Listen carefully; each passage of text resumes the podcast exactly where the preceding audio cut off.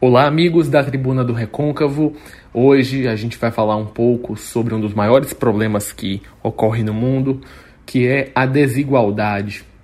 Bom, como é que a gente consegue decifrar que em um planeta tão rico como o nosso, você tem grandes parte da população que é basicamente pobre, enquanto uma pequena parcela dessa população tem grande parte dos recursos?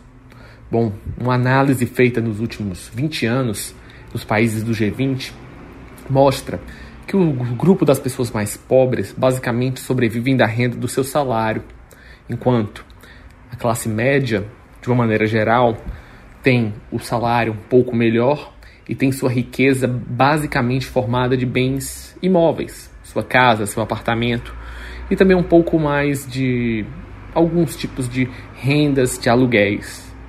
Enquanto isso, os 20% superiores de toda a pirâmide social, ou aqueles mais ricos, basicamente têm uma grande diversificação de recursos, altos salários, participações em empresas, fundos de investimento e recursos financeiros. Nos últimos 30 anos, se fizermos uma análise descontando a inflação nos países do G20, a renda imobiliária ficou aproximadamente uh, com um crescimento de 0,6% ao ano, enquanto investimentos financeiros e outras aplicações renderam por volta de 6,5%.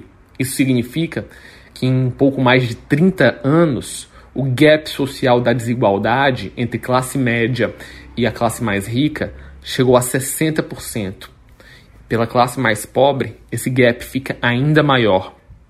Um dos maiores desafios hoje do capitalismo é entender como resolveremos esse problema. O sistema capitalista é o mais importante e o mais efetivo sistema de diminuição de pobreza da humanidade. Desde o fim da Idade Média, com o mercantilismo, até a Revolução Industrial e nos dias atuais, basicamente, a pobreza extrema e a precariedade diminuíram 85% em todo o planeta. O problema é que essa riqueza não é bem dividida.